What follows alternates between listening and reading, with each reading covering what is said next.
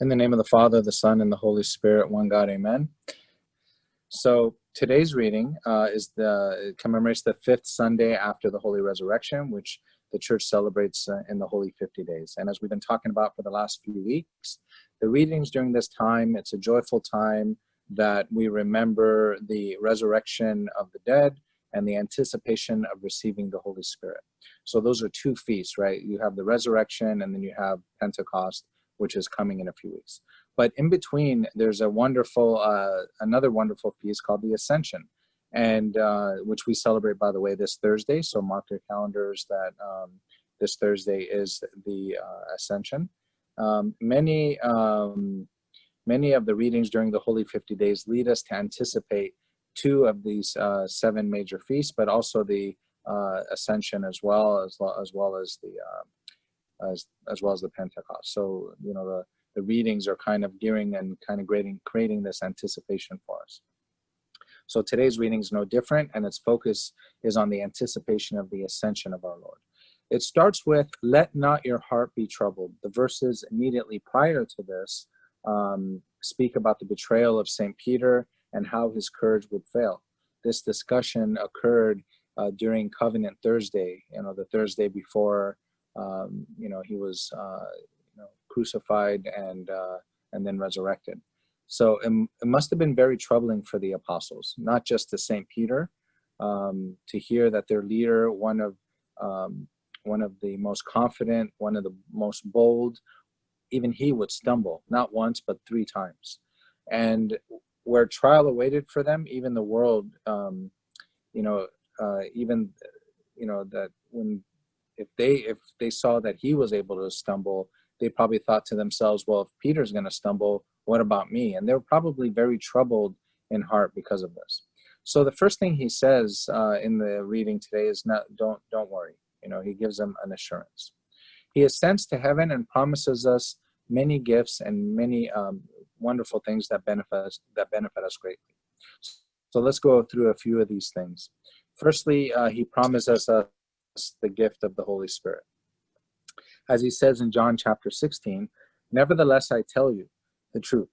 It is to your advantage that I go away. For if I do not go away, the Helper will not come to you. But if I depart, I will send him to you.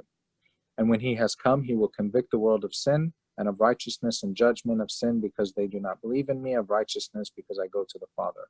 And you see me no more, of judgment because the ruler of this world is judged. So the Holy Spirit would come after he ascends. So that was a great benefit to us. The Holy Spirit, of course, leads us and guides us in our life to reach that ultimate goal and to walk through the narrow gate. He sanctified us, He reprimands us when we stumble, uh, He comforts us when we fall, and encourages us to get back up. He intercedes for us and consecrates and devotes us and works wonders in our midst. And that's why we have the Holy Spirit inside of us. So he, he promised the Holy Spirit to the disciples. It was as if he said, um, like St. Augustine says, I myself, Christ speaking, I myself was your comfort through my bodily presence, which of course we still have in the uh, liturgy, in the communion, in the Eucharist, right? But now, um, don't just depend on your human senses. I myself was your comfort when my bodily presence shone in your human senses, and which as infants you were able to comprehend. So he was able to come down to our senses.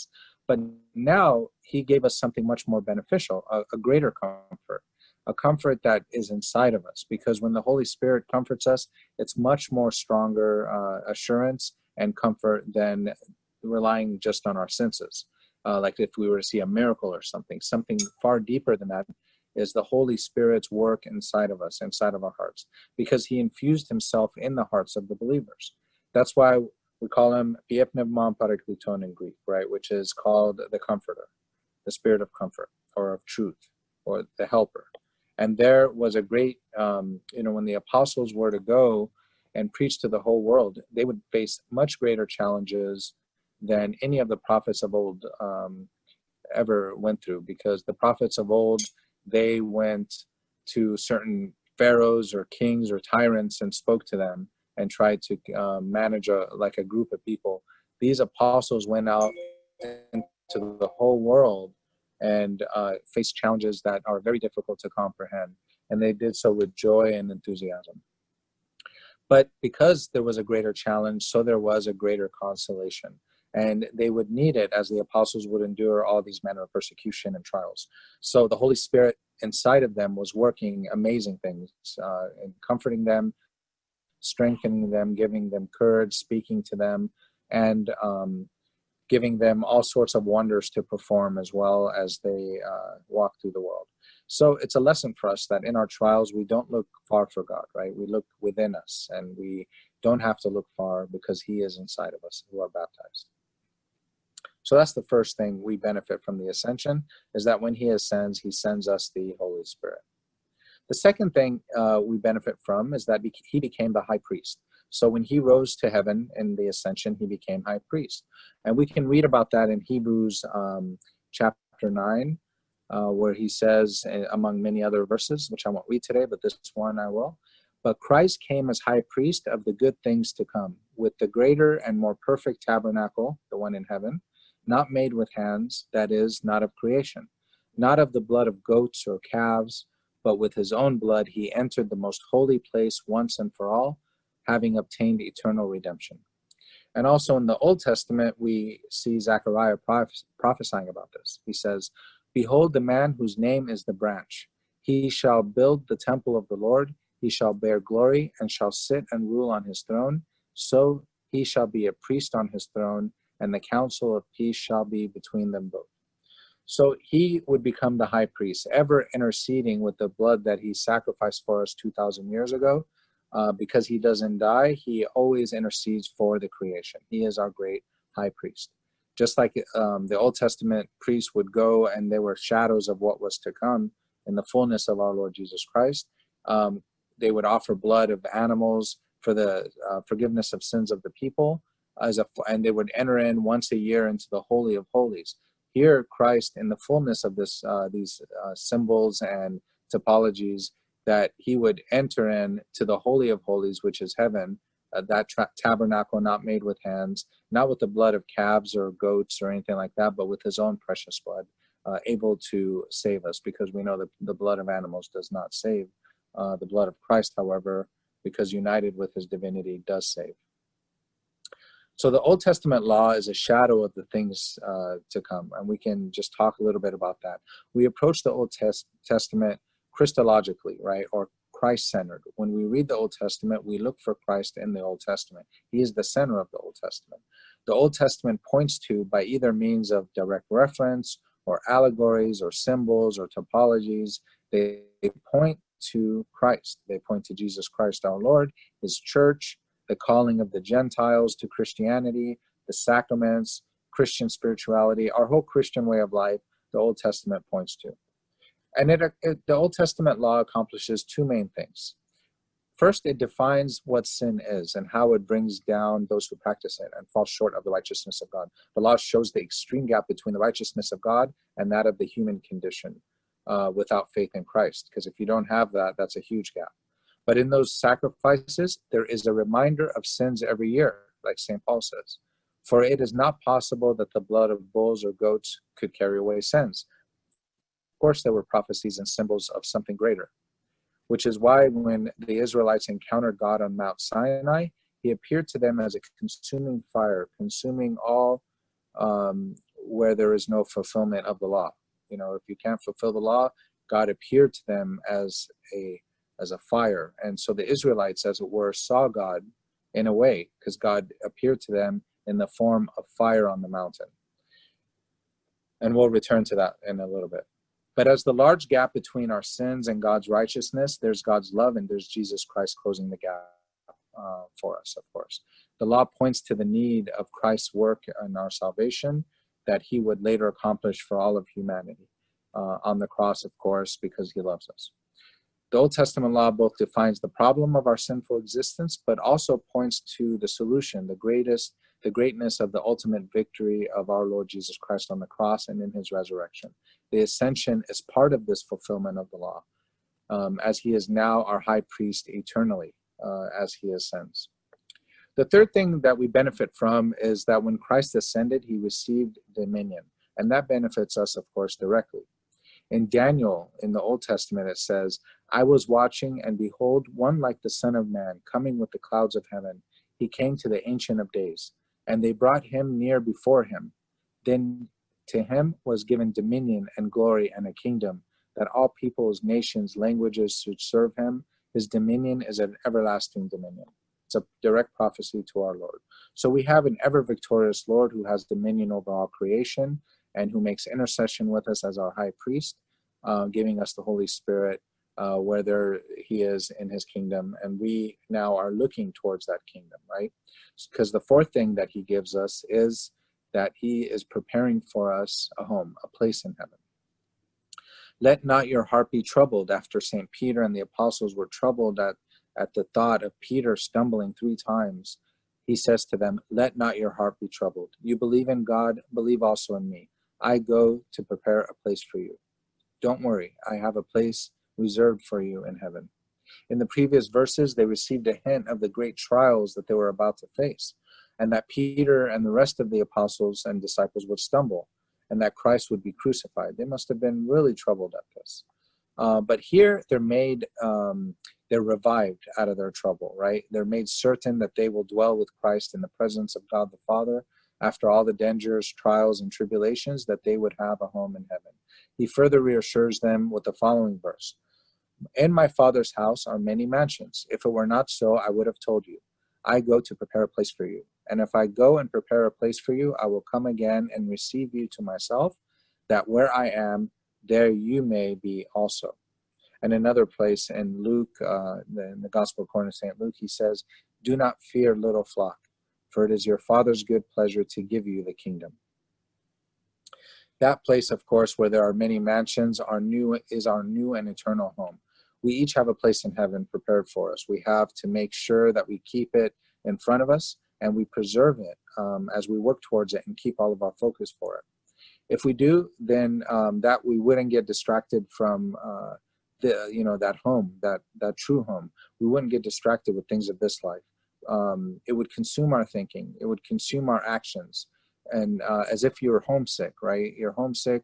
All you could do is think about where you're going we would fight the spiritual warfare if we truly kept our home in front of us, that home that we um, that we belong to. Imagine you being home for a long way away from your family, and um, and your main focus would be to get back home to your family, get back home to where you're loved and where uh, the true security is. Right? Um, you would not be distracted if somebody came along the way to distract you. If you're really truly missing home, you would not bother with anyone. You would be focused on the goal of getting home. And that's the attitude we should have in our spiritual life as well. We would, um, we have to, uh, uh, you know, we have in front of us, for example, the countless martyrs as examples. Remember the attitude of their families and the martyrs uh, back then and even now that they were willing to give up everything because they know that that is their true home. So he says, Let not your heart be troubled. You believe in God, believe also in me. In my Father's house there are many mansions. If it were not so, I would have told you, I go to prepare a place for you. Uh, St. Paul later says, For your citizenship is in heaven, from which we also eagerly wait for the Savior, the Lord Jesus Christ, who will transform our lowly body that it may be conformed to his glorious body, according to the working by which he is able even to subdue all things to himself. So we earnestly look uh, to the home to come, that, that true home, being homesick, as it were. And we're always, we always remember that we're sojourners here, we're visitors here on earth, and our true home is in heaven. Every Christian, if you're truly practicing your Christianity, um, we are to always focus on our home to come. Always remember and keep that in our memory that that is our true home at the end of the creed, we always, uh, which we recite, of course, in a spirit of prayer, that we look for the resurrection of the dead and the life of the age to come. And we always remember God's kingdom too in the Lord's Prayer. Um, we always remember saying, Your kingdom come. So we have many benefits that arise from the ascension, which is summarized in verses 3 and 4, which we read today, which says, And if I go and prepare a place for you, I will come again and receive you to myself, that where I am, there you may be also, and where I go, you know, and the way you also know. In response to this, two apostles, Saints Timothy, I'm sorry, St. Thomas and St. Philip respond with questions. St. Thomas notes that they don't know where he's going and how to get there. And St. Philip asks to see the Father, and if he saw the Father, he would be satisfied. They knew Christ, right? And earlier confessed that he is the Son of God. So they had faith, but maybe needed to grow a little bit more in the faith. They needed to understand more about um, the divinity of Christ. The answer to both of their questions, of course, was right in front of them that it was through the Son that they reached the Father, and that indeed the Father was speaking to them through the Son. So the answer was right in front of both of those questions. And Christ, um, that Christ is the way, the truth, and the life. No one reaches the Father of all except through the Son of God, our Lord Jesus Christ. And he is the only path and the only door, the only one whom the prophecies of the prophets prophesied about.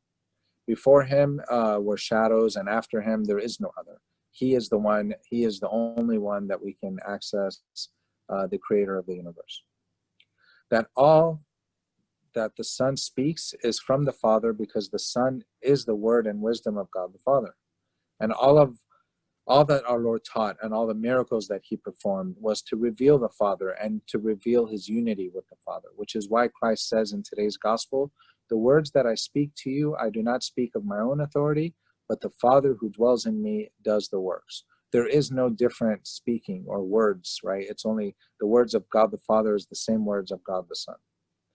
Um, when we contemplate on who Christ is, we fully and sufficiently, as much as we're able, to understand the Father.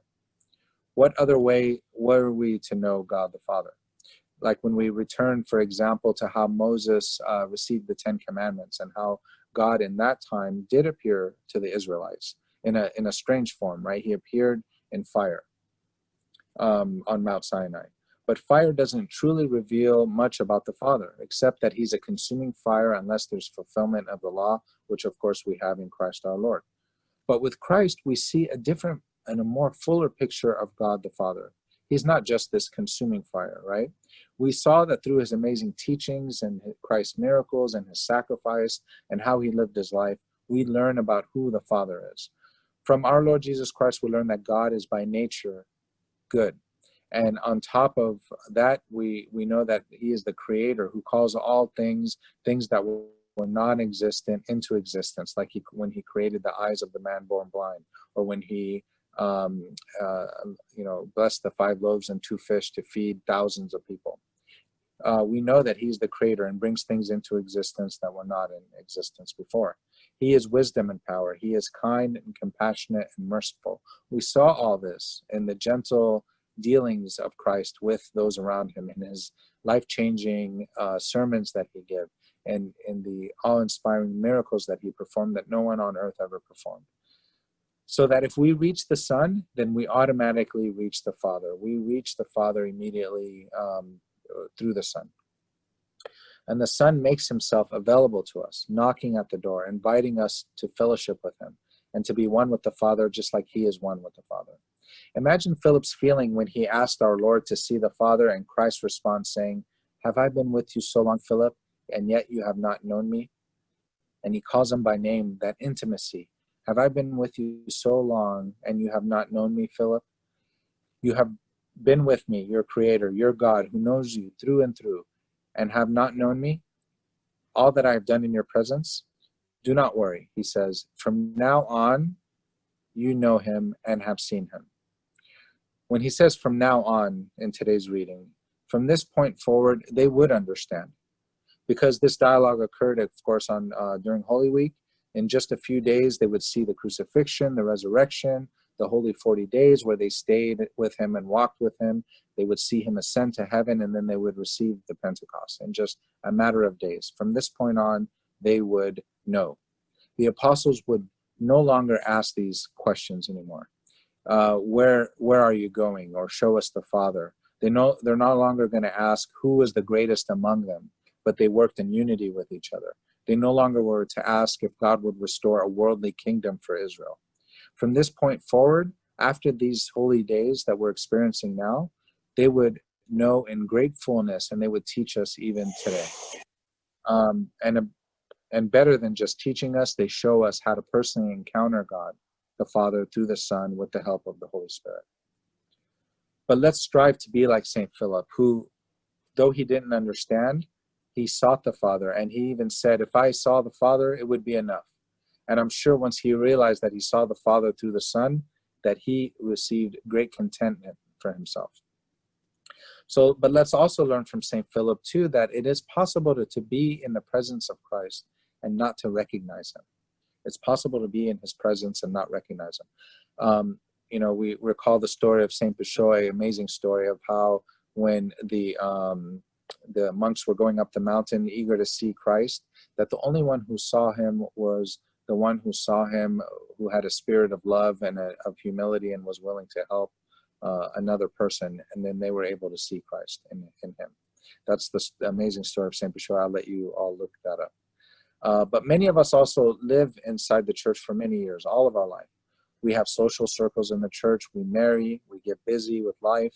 We come to church on occasion, but have never really encountered the depth that is being offered at the church, right? The depth of really encountering Christ. Sometimes we live on the peripheral, on the edge of the church, right? We go to church, but we're not really in the church. But we never really go deep to really encounter God. Instead, sometimes we encounter just the, the human side of things, right? Which has some negative things too. You know, you might have encountered politics, a little bit of backstabbing or partiality. We encounter these things and then they come and they get hurt. And so, but if you really go in the center of the church where Christ is, you find tranquility and peace, and you know that God indeed is there present, uh, willing and able to save us from every every uh, difficulty and, and give us every joy. So may God grant us this uh, vision to truly believe and encounter Christ, especially on the altar, so that we may deepen our relationship with God through the eternal intercession of Christ the high priest, who holds dominion, dominion over all creation and who has promised us ever uh, great gifts and our heavenly and eternal home being the greatest, to whom be glory forever and ever. Amen.